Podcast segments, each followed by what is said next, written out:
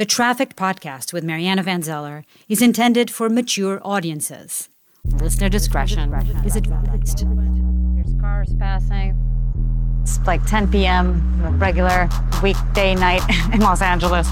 And they're going to stash the guns in this car, and then the car is going to go to Mexico. I think one of the most shocking things I saw while filming Trafficked was an arms deal that happened just a few miles from my home here in Los Angeles. What, what this is? Well, I have an AR-15 with scope. I have a 45 Ruger. I have a Mossberg shotgun. I have an AK-47, and I have another AR-15 wrapped around brand new. And are these going down tonight? They're going. They should get shipped out tonight, actually. I was investigating how American weapons and lax gun laws are fueling violence throughout Mexico. And so it was a regular weeknight, and uh, we went to meet this guy that we were told was connected to the Sinaloa cartel in Mexico. Yes. My boys over there were like, they're cops. We're not cops. I know you guys are not cops. I'm a journalist. And You know, with families around, cars driving by. I mean, they weren't even trying to hide it. And this car, after it was fully packed with guns, uh, was shipped that down to Mexico that same night. 47. These are the guns that are killing Mexicans on a daily basis. The cartels are going at it with that AR M16s, Mini 14s, but that's the killer machine gun. I'm Mariana Van Zeller, the host of the National Geographic TV series Trafficked. Each week on the series, I dive into a different black market and meet the people who make their living inside it. But the Trafficked podcast is a little different. Each week, I'll bring you the story of one person who made it big in the black market, how they lived the high life, and how it all came crashing down.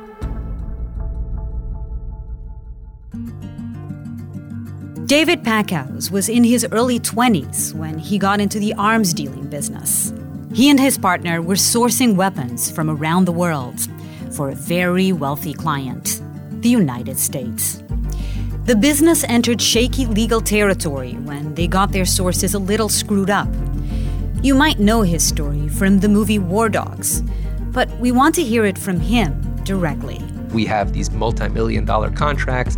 We have these major defense contractors kissing our butts, trying to get our business, you know, serving us hors d'oeuvres and champagne.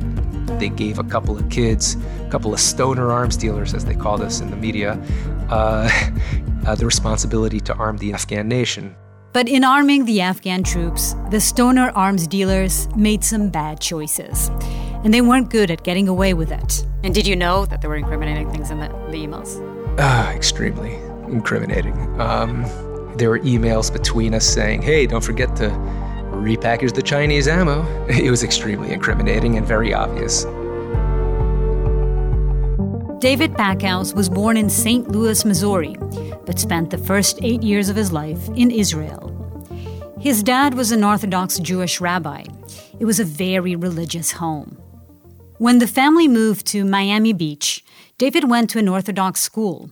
But when he was a teenager, David started to push back. In 10th grade, I was politely asked not to come back to the religious high school that I was attending because, as they said, they realized that I didn't want to be religious and they wanted to have a um, environment in the school that was uh, encouraging of religiosity, and I was not helping. His parents sent him through all sorts of hoops to try to get him back on the straight Orthodox path. But that was hard for a kid who questioned things. He found himself in hot water again, this time after a surprise drug test. I was smoking weed with my friends. In their minds, I was like addicted to heroin, and it was, you know, you know, they didn't really make that much distinction. I was caught, and you know, my parents sent me to like outpatient rehab because I was smoking weed. David was deemed a kid with a problem, but he was industrious and super eager to make his own way in the world. so in in University of Florida, I I was majoring in chemistry, and then I decided to that I needed to like ha- I needed to uh, oh, have a way to support myself. So I decided to go to massage school to get a job that was more than minimum wage. I realized doing one massage, I could for an hour, I could uh, make more money than someone flipping burgers in a whole day. He moved back to Miami, transferred to college there, and set up shop as a part time massage therapist. He also picked up some side hustles. I was selling bed sheets and towels to uh, nursing homes uh, in bulk. So I found sources in Pakistan and India to source these things. And uh, I also was importing uh, SD cards and selling them on eBay you know, I was uh, making a decent amount of money, living comfortably without working that many hours in the day and having plenty of time for school. So there I was, as a massage therapist, going to school, studying chemistry, minding my own business, and uh, and this uh, is the beginning of a great story. Yeah, exactly. always ha- always starts with minding my own business, right? Um, and uh, I ran into my old friend Ephraim Diveroli. He was four years younger than me, so he was uh, he was just about he was 18, about to turn 19. We went to the same synagogue, and he didn't like to pray as much as I didn't like to pray, so we'd like sneak outside the synagogue, you know, on the Sabbath and go hang out outside. We bumped into each other at a mutual friend's house, and we were both smoking weed, you know, passing the bong around. And, uh, you know, we, uh, as everyone does, so what are you doing these days, you know? And I told him what I was doing. And he's like, man, you know, you're really wasting your time with that business. I know you're a smart guy. I need some guy I could trust. You know, we can really blow up this business. You should come and work with me. And so I asked him, um, well, how much money you've made? you know, natural, natural question. So Ephraim logged into his bank account. He had $1.8 million in the bank. Whoa. I couldn't believe it. I was like, holy crap, this guy's 18 years old. And I was like, holy shit, this guy knows how to make money. I want to know what he knows. so I said, I'm in.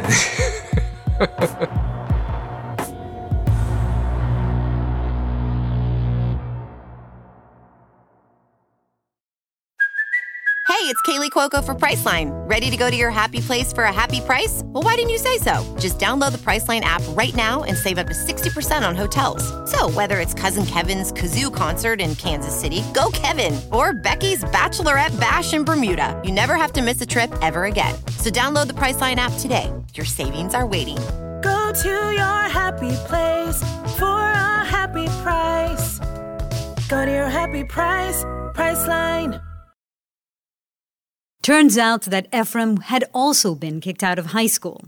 His parents had sent him to live with an uncle who owned a military and police supply shop in Los Angeles. Ephraim started to learn the business from his uncle, and he became obsessed with guns. He just loved guns. He's one of these gun nuts, you know. And uh, he came back to Miami to start his own business. That business was called AEY. So he, he registered that company uh, to do business with the federal government and started bidding on contracts. This was in 2004, right after the Iraq War started, and, and the Bush administration uh, decided to uh, pretty much privatize the procurement process as much as possible. He did very well. This initial success with AEY is what put that $1.8 million into Ephraim Diveroli's bank account. I wanted my bank account to look like his bank account, absolutely.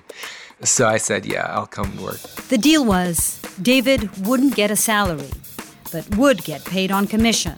We would both work 18 hour days wow. for like months on end.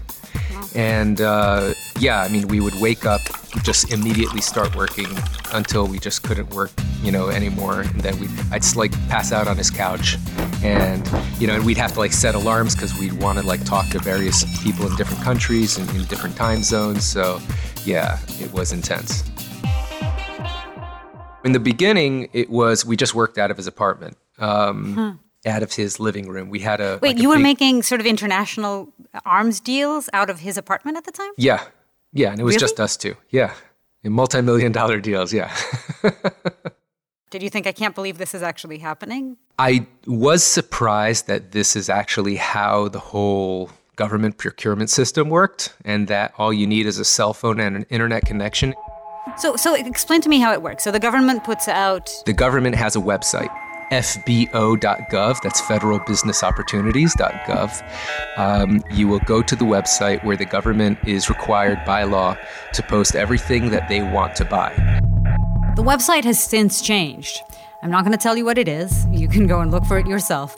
But there you'll be able to find contracts that the government wants to fill. It's public information, after all. All of these purchases are made using taxpayer money. And there's everything food, fuel, clothing, ammunition.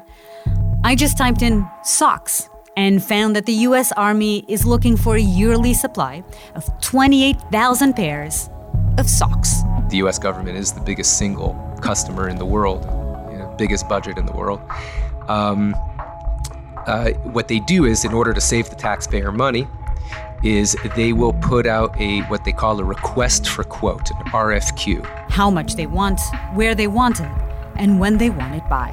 And the government asks anyone interested and registered with the government to send in their best offer. You'll start small, you'll compete on like, you know, the little 10, 20, $50,000 contracts. Uh, you know, win a few of those, deliver successfully, and uh, then you could bid on the bigger ones. Yeah, climb, climb the ladder. Exactly. So, what was your first uh, contract when you after you joined the company? So, my, the first contract I actually won was for 50,000 gallons of propane, and it was uh, delivered to a Air Force base in Wyoming. And where did you source it from? You Google for suppliers of this particular item that you're trying to fill, uh, and you go, you go as many pages down as uh, of Google as you can possibly uh, have patience for, and and contact all the potential suppliers of this item. You build your a spreadsheet of all the suppliers and all the prices and all the logistics, and uh, then you decide what's the minimum margin you want to make on it. Usually, as a rule of thumb, we put 9% because we figured everyone else has put in 10%. So, to summarize, David saw a request for quotes for 50,000 gallons of propane, decided he was going to Google around, found a good cheap supplier, gave himself a slightly lower than normal margin, and submitted his bid. And he won the contract. How much money did you make from that first contract? So I made a profit of about $8,000 on that first contract. Oh, that's not a lot.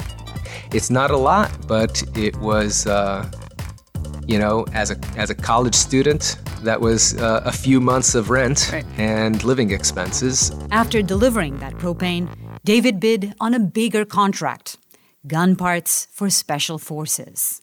And so I had to uh, uh, pretty much search every little gun shop in the United States for, you know, these particular parts. And so, how much money did you make from that? Uh, I made about uh, a bit under $30,000 from that. So, yeah, so that was, you know, it was, it was like the next step up. Like I felt like, hey, you know, I could actually make a living doing this in the hope that I strike it on a big one. It may not seem like jackpot earnings. The U.S. gun and ammunition market rakes in billions of dollars a year. But getting these smaller contracts actually built up the company's reputation and made it possible for them to quickly move into the big leagues. This is where black markets are just like legal markets. The gun runners I met didn't start out filling massive weapons orders. First, they had to earn the cartel's trust and build up their reputation. For Ephraim and David, in the legal market, it was pretty much the same thing. They knew they needed to build up their reputation. So they took to the road to make connections at gun shows and defense exhibitions. And it was at one of these shows they met a Swiss arms dealer called Heinrich Thomet, whom David sometimes refers to as Henry. He was the, the guy who was in the War Dogs movie played by, uh, by Bradley Cooper. He was a Swiss arms dealer. I think we found out later he was on some uh, watch lists. He'd been reported by Amnesty International. He just knew everybody. So he basically started seeing your company's name popping up everywhere. Exactly, And yeah. then decided um, I better get in touch with these guys. Yeah. That connection ended up being quite important. Heinrich was extremely well connected, and by association, so were they. And that was especially evident when they went to one particular trade show. So the Paris trade show, it's called Eurosatory. Governments and militaries from all around the world and arms manufacturers and military equipment manufacturers from all around the world all come and exhibit to uh, search for uh, suppliers and uh, potential customers. It was at a two and a half million square foot space near the airport, an exhibition center. And it was the first time David had ever been to a defense show. So he and Ephraim wanted to look the part we both wore suits. You know, we felt that's what we should be wearing. Yeah, we both bought these like these cool like silver briefcases uh, because we thought that you know that looked cool and like you know like arms dealer type of briefcase. You know, they they were like made out of aluminum. You know, and um, wait, had you seen that on somewhere else? Had you seen any arms dealers carrying around uh, silver I don't, suitcases? Or? Probably just in movies. we didn't really like 007. Yeah, uh, yeah, Bond, exactly, James Bond. exactly, exactly. Yeah, the kind of briefcase that you uh, you know handcuff to yourself, that kind of thing. I mean, not that we had very important stuff in those briefcases. We just had like copies of contracts we'd won, so we could prove that we were serious businessmen and things like that. So they walked into this exhibition hall wearing their suits and carrying shiny attache cases. Inside, they saw miles and miles of booths manned by arms manufacturers. One thing that was really cool was outside, they had like bleachers, like in front of this field, and they'd have like tanks, like jumping dunes, and like helicopters doing exercises. It was like like live military demonstrations. So it's so strange to me because ultimately you know that the purpose of all of this is for war and eventually yeah. to kill people. Yeah and and yet it's happening in what a beautiful building in the center of Paris. Yeah, uh, they had an uh, like an after show party uh, in the Louvre. We were like you know drinking champagne and eating hors d'oeuvres with like generals from different countries in the Louvre. That was pretty cool. Know, we definitely felt like we were in a movie. it was very surreal.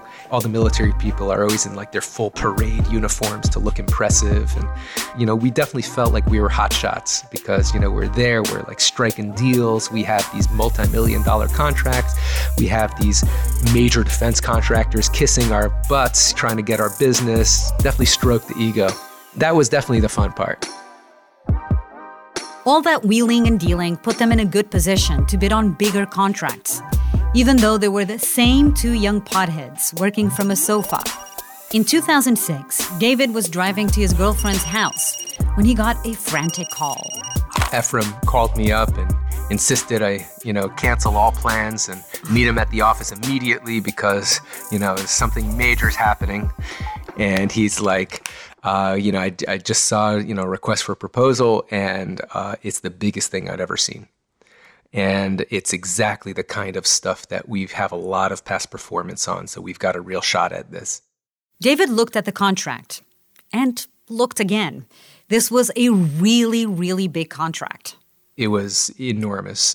It was everything from like pistol ammunition uh, to uh, you know assault rifle ammunition to uh, tank shells to uh, anti-aircraft rockets and the numbers were enormous. I mean, like 150 million rounds of for the AK-47, like a million grenades. These munitions would help arm the Afghan army. Remember, this was at the peak of their fight against the Taliban. It was a contract worth hundreds of millions of dollars. Did you think at the time that there was any chance you were going to get this contract? We thought it was a low chance. We knew that that all the major players were going to be bidding on this. Um, we're very aggressive with uh, with uh, uh, the profit margins and negotiated very hard. But of course, you know that's nothing compared to the financial might of General Dynamics. This was David versus Goliath, or rather, David and Ephraim versus Goliath. So the team got to work.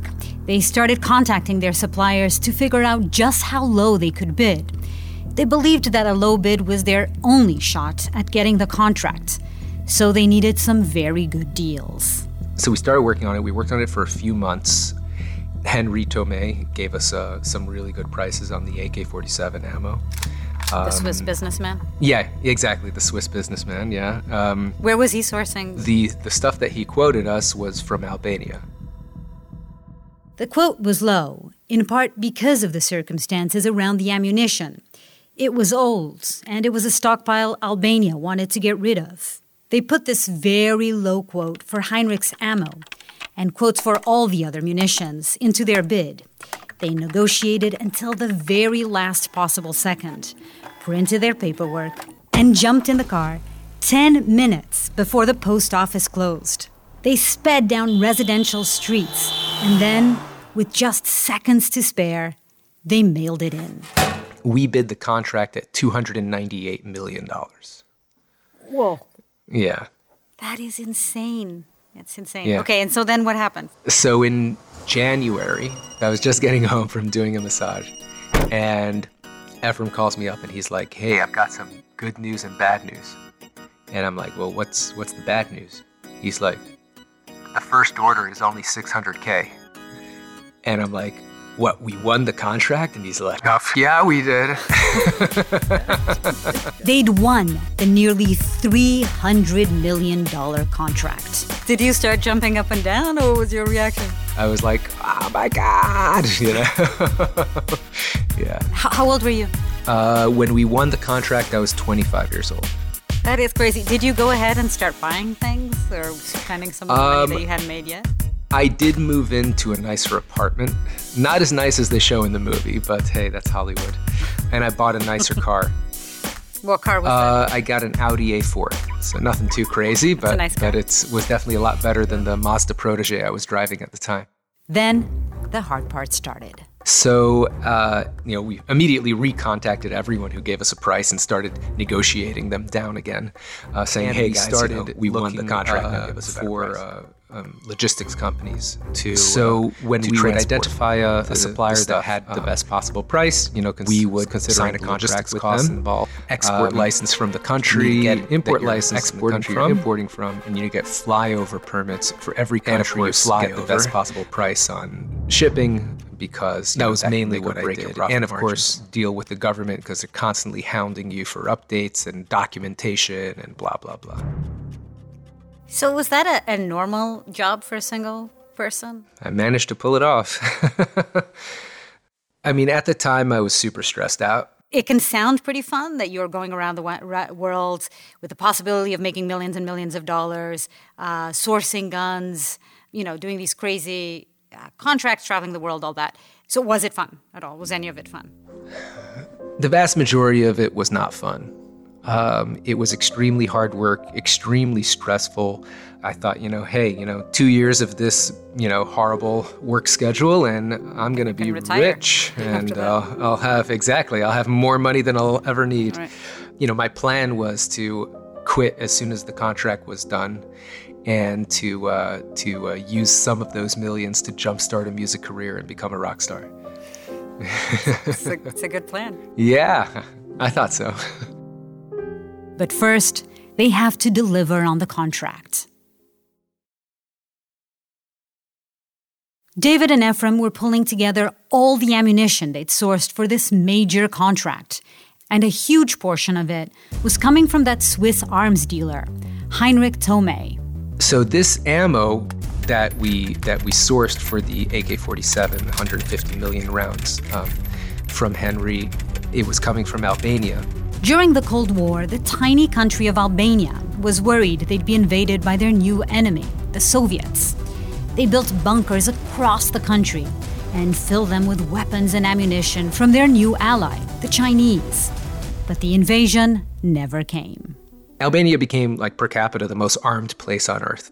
Fast forward to 2005, when Albania was trying to join NATO. They were required to dismantle some of their Cold War stockpile. Because otherwise it would cost them money to dismantle it. So they were happy to sell it.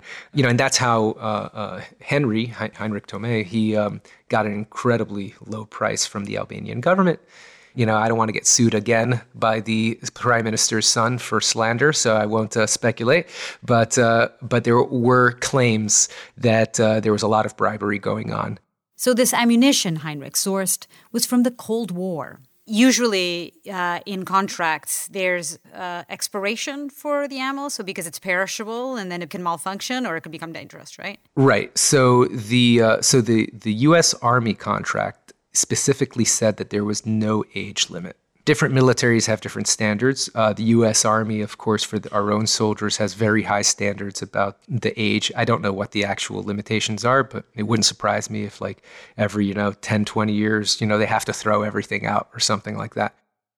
They did put a requirement that it has to be quote unquote serviceable without qualification, meaning it has to work. And it was 40 years old, uh, more or less. Is that Uh, yeah. Whether it was serviceable was a matter of debate. ammunition can become less reliable after about 10 years. David is confident that it was serviceable, but others have questioned it. I mean, we did tests. You know, we actually, You you, know, shot the, the the ammunition just to make sure it worked. They had to work quickly. David says there was a lot of pressure from the U.S. Army. Our Afghan allies uh, fighting the Taliban were running low on ammunition, and the U.S. Army, who was tasked with supplying them, was screaming at us to hurry up and get the ammo over to Afghanistan because our allies are dying. We finally got most of the paperwork through for the Albanian uh, source. We sent someone over to inspect it just to make sure that everything they gave us was good quality. And then we realized we had a problem. There was Chinese markings all over the boxes, Chinese papers inside. You see, there was no age restriction on the contract, but there was another restriction a blanket ban on Chinese ammunition. The US has had an embargo on weapons purchased from the Chinese since the Tiananmen Square massacre in 1989. But the Afghan contracts just said flat out no Chinese ammunition. And what they were looking at was exactly that ammunition that was all originally from China, stockpiled in Albania during the Cold War. we thought, crap, we're in trouble. you know, we are like, oh, oh no, you know, we, you know, everything could collapse right here. Either we can go to the army and say, hey guys, you know, we know that our contract says no Chinese, but this does not actually violate the embargo. They could either say, sure, yeah, that makes sense, or depending on who whose desk this comes across, they might say something like, well, you know, you guys won unfairly, and therefore we're going to take this contract away from you and rebid it out to everyone. And here's a big bill for having to do that. But here's the thing according to court records, Ephraim had sent emails to the State Department posing a question. In theory, could a U.S. company fill a U.S. government contract with Chinese ammunition if it had been stored in Albania? And the State Department responded. They said no, but AEY did it anyway. we figured, you know what? What they don't know won't hurt them. Let's just repackage it and uh, you know remove all the Chinese markings and papers and put into other boxes and just deliver it. I mean, how easy was it to make it look like it wasn't Chinese? Right. So the Chinese markings were on the on the crates. They're big, heavy wooden crates, and uh, also on the sardine cans, the metal vacuum sealed uh, containers that were inside the wooden crates, and also inside the sardine cans, there are these like papers with like Chinese markings on it. You know, like the specifications of the ammunition. So to remove all trace of Chinese, we had to remove all that. This whole process took time. They had to remove all the bullets from their containers and transfer them into cardboard boxes, one by one.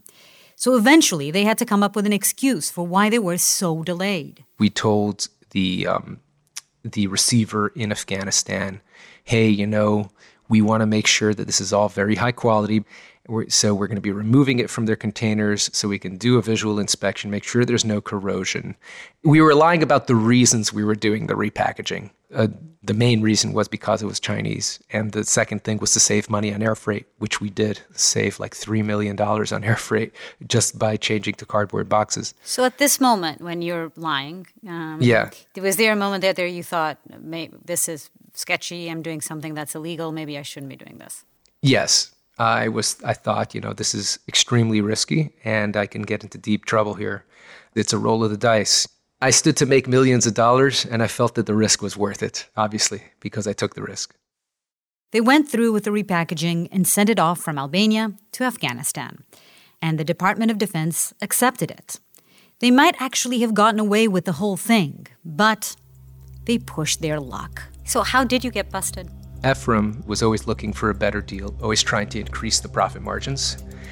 And uh, he kept on telling the Albanians, hey, you guys got to give us a better deal. You got to give us, you know, I'm like getting killed on the air freight here, you know. Uh, so the Albanians were like, we'll make you a deal. We know that you're repackaging the ammo, and you hired this random Albanian company to do it. Why don't you give us the repackaging contract, and then we can give you a little discount on the ammo? So Ephraim said, sure, contract's yours, no problem. Now, him doing that ended up getting the original repacker. Initial, initial repacker. Yeah, yeah. Pissed off. Yeah, he got really upset. He got stuck with $20,000 worth of boxes that he had nothing, wasn't able to do anything with it. And he recorded Ephraim secretly. Ephraim pretty much admits that he believes that the Albanians he's buying the ammo from are associated with the mafia. As somebody who's working in a contract for the US government, that's not good look. Right, definitely not a good look.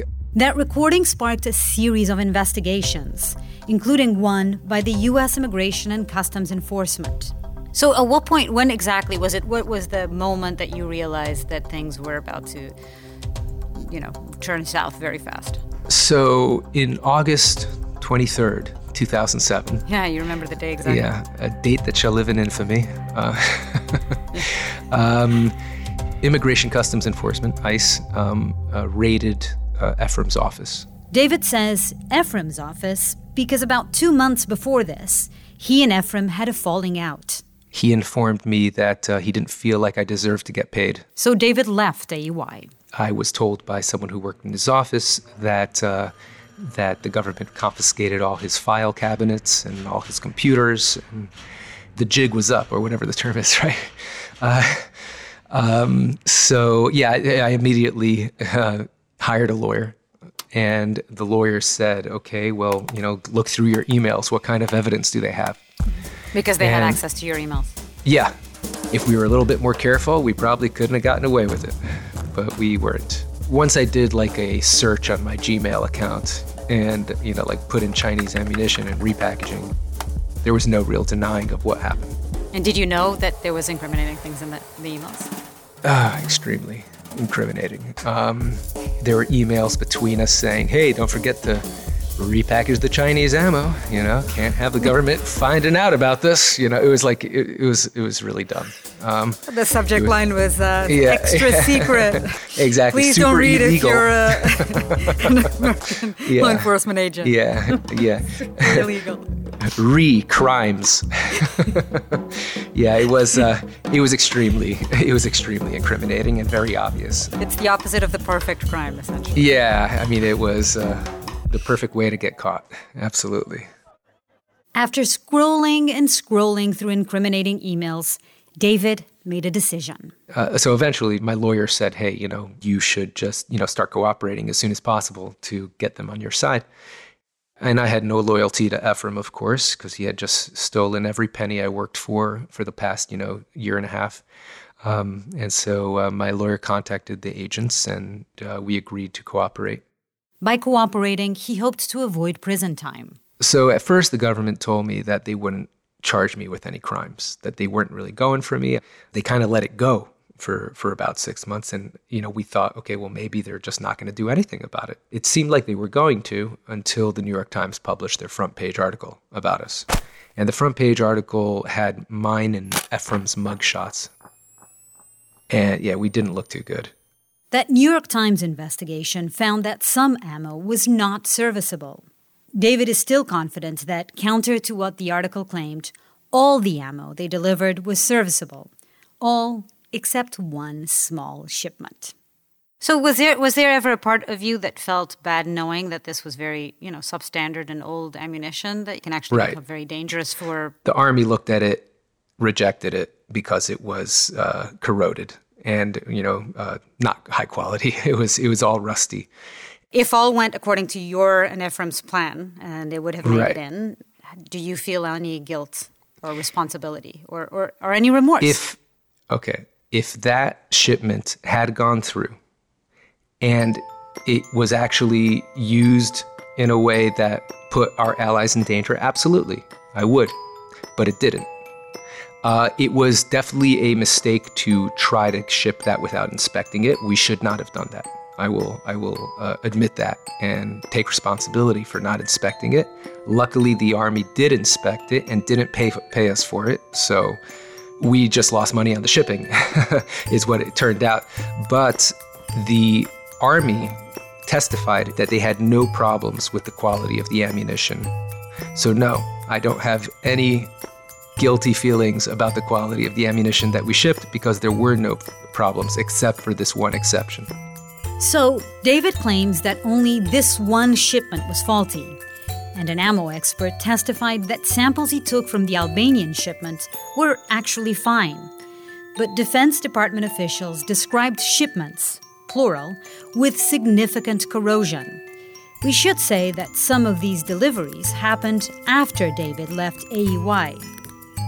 From a legal standpoint, David and Ephraim only got in trouble for lying about the origin of the Albanian shipments, not for its quality. Remember, the contract didn't have many restrictions. David and Ephraim had scoured the world for very cheap munitions, and the government gave them the contract. There was a lot of uproar about AEY's deliveries. Who knew what about the origin and the quality of the ammo? Despite reports of the company's history of providing shoddy, illegal ammunition, David and Ephraim were hired for a job by underbidding their competitors by $53 million. So, who was ultimately responsible? The stoner kids or the people who hired the stoner kids? I saw my name start popping up everywhere, and you know, oh, it became like a worldwide story. Uh, Congress held hearings about it on C-SPAN. David Packouz, former vice president, uh, he was called a masseur. They were to provide weapons and ammunition to the Afghan fighters. It was used as a portrayal of the, the Bush administration's incompetence in running the uh, Iraq war that they gave a couple of kids, a couple of stoner arms dealers, as they called us in the media, uh, uh, the responsibility to arm the Afghan nation. Would you agree with that portrayal of you? Um, it would have definitely been uh, less risky to go with an established player. That's for sure. They knew that uh, they're going. They could either go safe or go cheap, and they made the choice, the informed decision, to go cheap. Maybe they should have more stringent requirements uh, in their contracting procedures. Definitely, a lot of people feel so, but that will come at a cost. It'll come at a cost of them paying more money. So you think the responsibility lies on the American government? They knew who we were. They don't just give a $300 million contract without, you know, knowing who they're giving it to.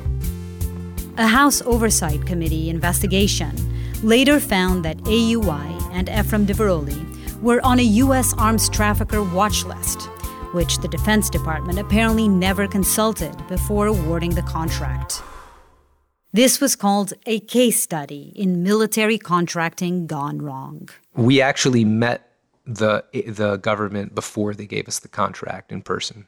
So yes, they knew who we were. They knew how young we were. They visited our offices. You know, they they knew it. They knew everything. Yeah.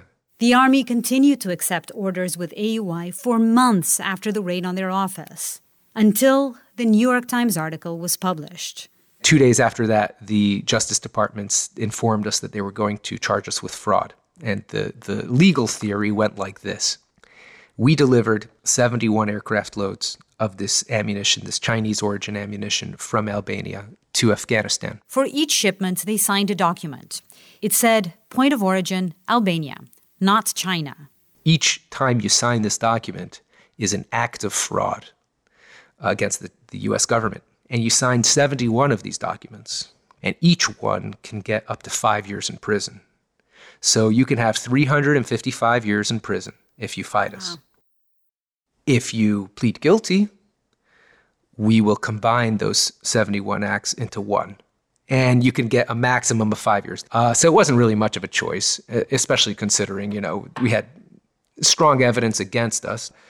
Yeah, we lied to the government, but what we actually did wasn't illegal other than the lie itself. You know, it, it wasn't, we didn't violate any embargo. And the judge went very easy on me. I was very lucky. Um, and, and, I only got seven months of house arrest and uh, seven months probation after that. Did you make any money from that Afghan contract? So Ephraim took all the money. He didn't pay me a penny. In his court case, Ephraim pleaded guilty and was sentenced to four years in prison. Meanwhile, David sat at home under house arrest, thinking about how to basically start his life again from scratch it ended up being a very good thing for me. I think uh, it really turned my life around from there. How so? While I was in house arrest, um, I'm a musician. I've always been a musician.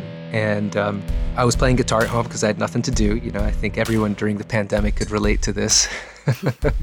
uh, you know, I guess we're all under house arrest now. David really wanted a band and he needed a drummer. But there he was, sitting at home all alone. And so I had an idea for a, uh, like to design a hands-free drum machine. But eventually I built it. It's called the Beat Buddy and uh, it's the world's first guitar pedal drum machine. Allows you to control a, a drum beat hands free while you play your instrument with your hands. Always a salesman. Now selling beats, not bullets. Much less stressful than the arms business. I never want to be in that business again. So, uh, a message to all your listeners please do not contact me asking me to teach you how to be an arms dealer. I get that all the time. No, you do not. Uh, I do all the time constantly. Do you think you were the only massage therapist in the world that eventually became an arms dealer? Well, I haven't met another one, so I have to assume so. This season on the Trafficked podcast with Mariana Van Zeller. I've buried probably a hundred friends to drug overdoses. You either die or you go to prison. We met six characters from six totally different black markets, such as steroids, sex, and fake art. So you had them made entirely from as a forgery. Yes, you go to the Plaka. You find in, in Athens, you find twenty uh, icon painters. How they made it big. So millions. You you made millions out of this, out of your. The business. company made millions. No. Remember, the And IRS is listening. Shush. How they lived the high life. I'd see people empty a bag out, boop, and start snorting right on the table, and the waitress take their order like nothing was going on. And how it all came crashing down. After I bailed out of jail, I remember sitting out on my pool and going, How did I mess up the best job on earth? All episodes are available now, wherever you get your podcasts.